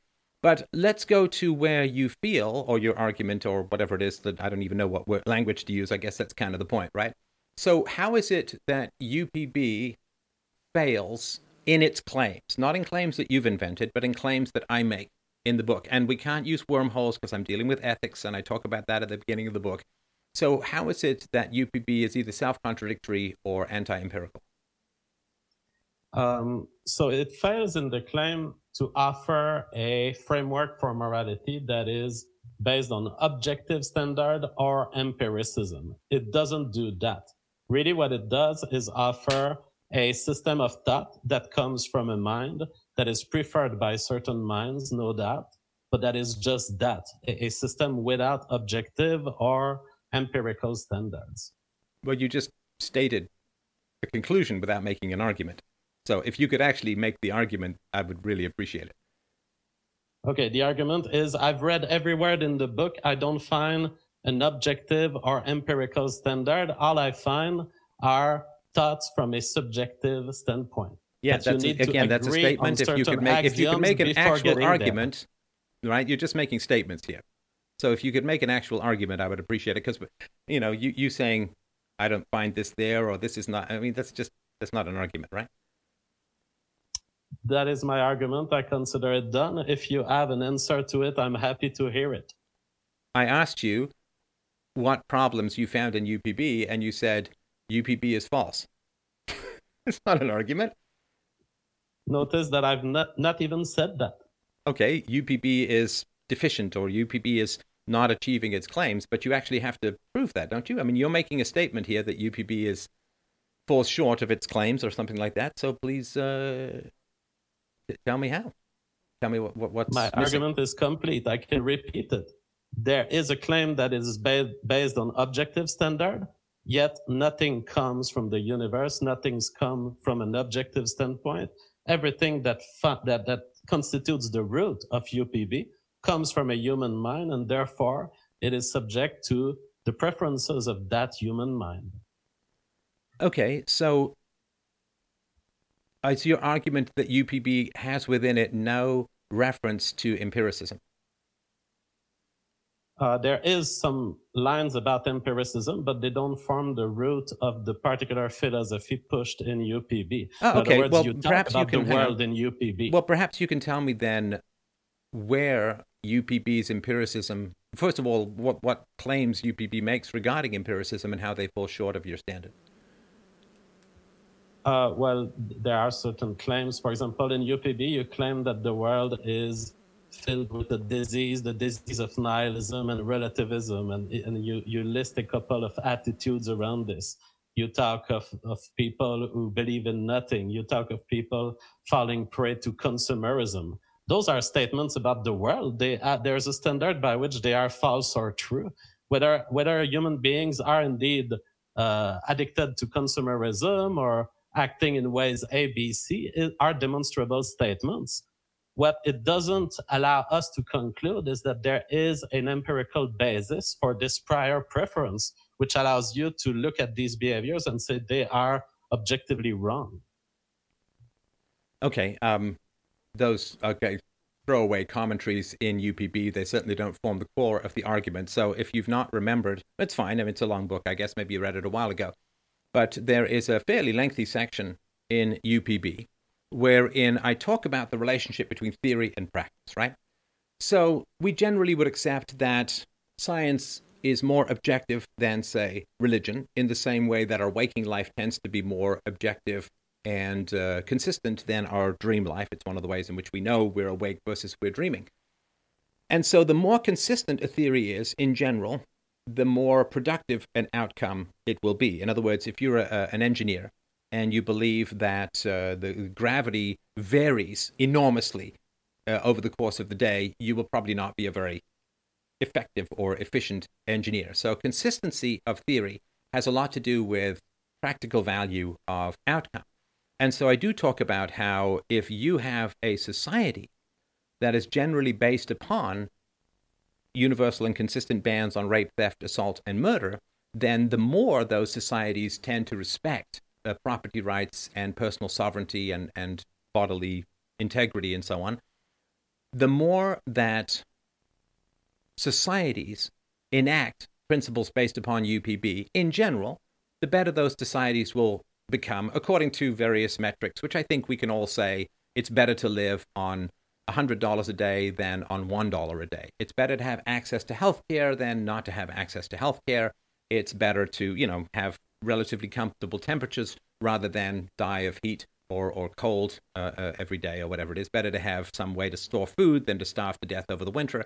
So there's some things that, now, this is not proof of UPB, but this is a proof of the value of the effects of UPB. And so, like in the way that uh, if we apply a particular medicine to cure an illness, if the medicine does in fact cure that illness with few, if any, side effects, that's generally better than a medicine which doesn't cure the illness or cures the illness but kills the patient or something like that. So I do talk about how when societies do ban rape, theft, assault, and murder on a more consistent basis, they generally tend to do better. And an example that I've used more recently uh, in my debate, uh, in my debates, is around uh, slavery. Right. So slavery is a, a violation of uh, "Thou shalt not steal," uh, and uh, and also since slavery is enforced through the threat of violence and fundamentally murder, all threats of violence are threats of murder in general. Then it's a violation of "Thou shalt not steal." It's a violation of "Thou shalt not murder. And so when slavery was eliminated uh, in the, well, various countries in various locations from sort of the post agricultural revolution in some places, pre agricultural revolution in others, when slavery was, when slavery diminished and wage labor took its place, well, society became enormously wealthier. In other words, there are empirical tests. So UPB perfectly predicts why communism fails. UPB perfectly predicts why a free market succeeds. If our goal is to have love in our life, well, rape is a very bad way to achieve it, right? So UPB will predict that a rapist will not achieve much in the way of love. In fact, he'll probably just receive a whole lot of, of hatred. And so there are positive outcomes to respecting sexual integrity and sexual choice and respecting property rights and respecting bodily integrity.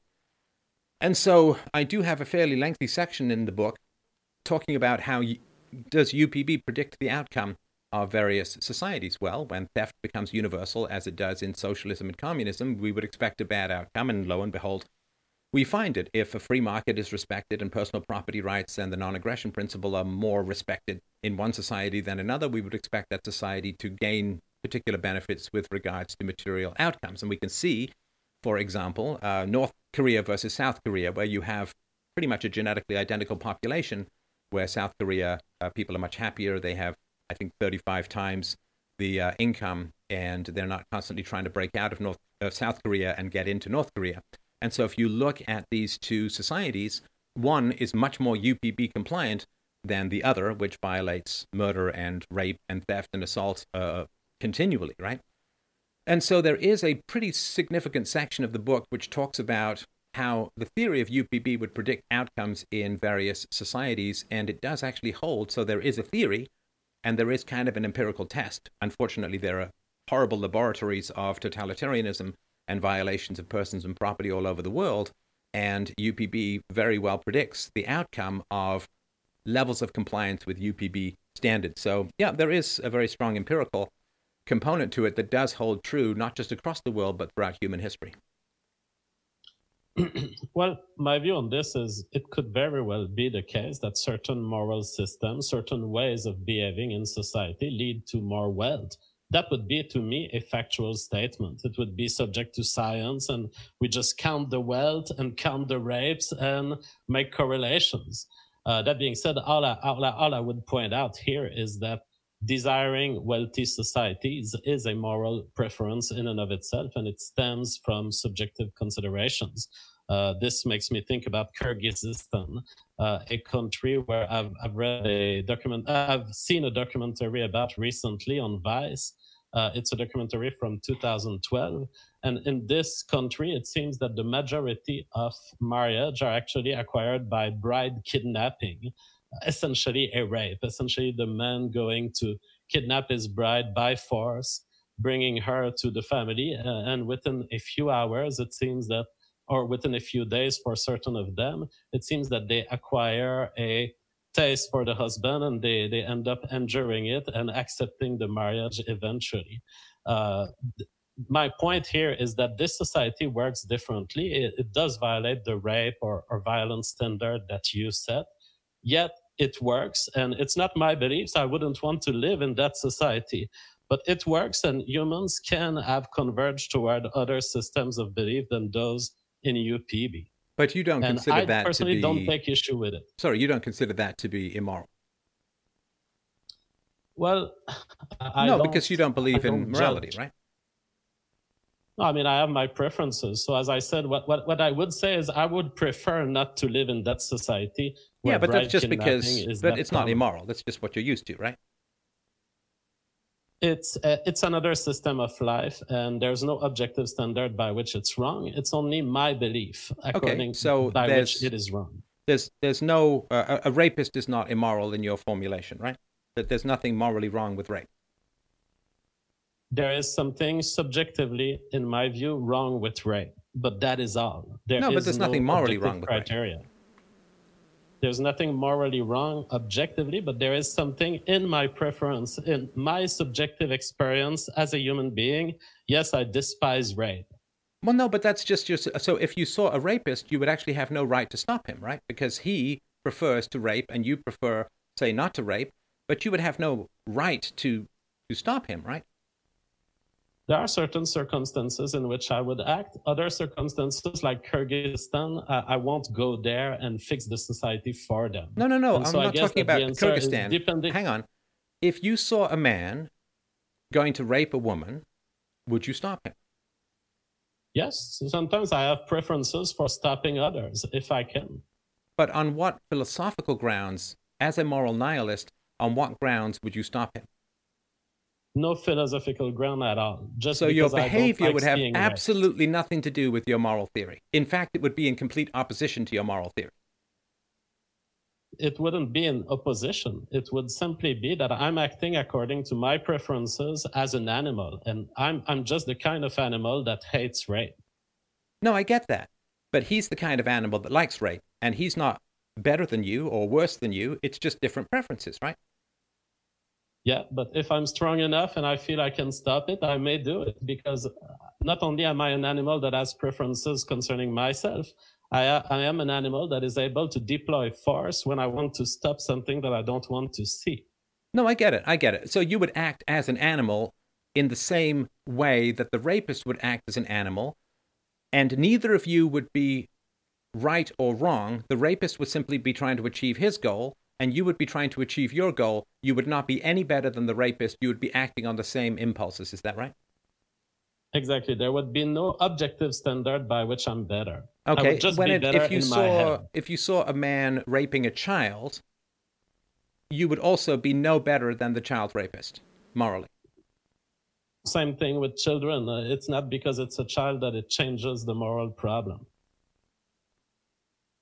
Does it trouble you at all that you put yourself on the same amoral level as a child rapist? I'm just I'm just emotionally, I mean intellectually I don't even know what's going on, but I'm just kind of curious. It's the same question I had for the communists. Like if you have a moral theory that puts you on the same level as a rapist or a child rapist, does that give you any pause about the theory? Does that make you think that maybe you've made a mistake somewhere? No, to the contrary, I think it empowers you with an understanding that uh, whatever equilibrium we've reached as human society is very fragile and it could have gone other way and it could go other way in the future. And it gives you a kind of moral, uh, I would say, an attitude against moral imperialism and an understanding that ultimately I'm that way, but I could have been another way. And it actually removes a will to act in certain situations. For example, respecting others when they choose to use drugs or not acting when they choose to, to do self harm. Uh, it, it, simply gives you the power to understand that uh, society could have gone another way, could have been much more violent, and that the particular moralities that we have. Uh, they could go away eventually if they were selected out of us. Okay, so let me ask you this. So I did see a video that someone sent to me. Um, uh, we don't have to get into the details because it's all water on the bridge. I think this was some years ago. But you referred to something to me blocking you on Twitter. You referred to this. You referred to. You said Steph is. Uh, it's extremely dishonorable behavior on the part of Steph. Extremely dishonorable behavior. This was your criticism of me. Help me understand how. I mean, I'm not offended. Again, it's all water under the bridge. But when you refer to my extremely dishonorable behavior and you complain that I'm lying about you and, and that I'm wearing a mask of lies and, and all of this, how does that fit with moral nihilism? Well, uh, moral nihilism doesn't keep one from having moral preferences, and so I don't know that I used the word dishonorable. Maybe I did. Yeah, you did. I can put. The, I'll put the link below just mean, for those who don't know. I'll put the link with the time code below. I, I wrote it down. Extremely did, dishonorable behavior. I have a concept of honor, and Stefan is not according in line with it at this moment. That's what it meant, probably, but I don't. Oh, so you can make moral judgments as a moral nihilist, and that's no no fucking problem at all, right? So you, you, when someone comes up with a moral theory, you can just dismiss it, and and you can say, well, I'm basically the same as a rapist or a child rapist or whatever, a murderer, but you get to moralize and criticize people morally, uh, even though you're a moral nihilist. So it just seems you get you can have in your cake and eat it too. Because it seems to me Absolutely. that if I'm not a believer in a particular religion, I shouldn't go and kiss the hem of the garment of the priest. I shouldn't go to the church.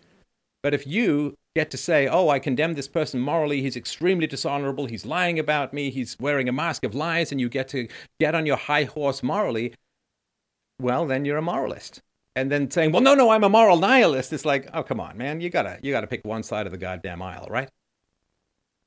No, you don't. And I would say moral nihilism okay, is the okay. Cadillac. Reason moral is subjective. Is I get to be a moralizer, and and uh, I can then yeah. uh, criticize other people for contradictions. But I'm not allowed. I don't have any contradictions because other universes and taxi cab geometry and uh, quantum physics. I can have all the contradictions that I want. It doesn't matter. I can be a moralist. I can be an anti-moralist. Depends whatever I want. You, come on, you're just a hedonist. You just want to do what you want to do, and you're trailing all of these ex post facto justifications afterwards. Uh, it's nothing to do with philosophy. You just want to do what you want to do, but you want to have some intellectual defense for all of this stuff. You don't want to have any standards unless you want to have standards and inflict them on others. But when those standards get turned around, suddenly everything's subjective again. Come on, this is uh, uh, this is a mess.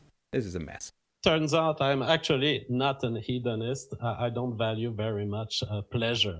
That being said, yes, uh, the moral nihilism is the Cadillac of uh, moral philosophy. It does allow you to get your cake and eat it too. And I welcome you in, Stefan, if you ever want to go for it. Oh, no, thanks. I, uh, I, I can never be lured into a dank and horrifying belief system which puts me on the same level as a child rapist. I'm sorry. I don't care what the hell is on the other side of that table. You're never getting me over there. That is horrifying uh, beyond words, and uh, I don't think I'm alone in feeling that. All right, well, I think that's about it for us. That's about it for me. Uh, I got to go and do something to change my state of mind, but I do appreciate your time. If you want to help out, freedomain.com forward slash donate. Uh, I thank everyone who came by, thousands of people coming by to watch this chat. I really appreciate it. And um, I look forward to your feedback. And um, I guess we'll be doing this again with someone else sometime soon. But that's it for tonight.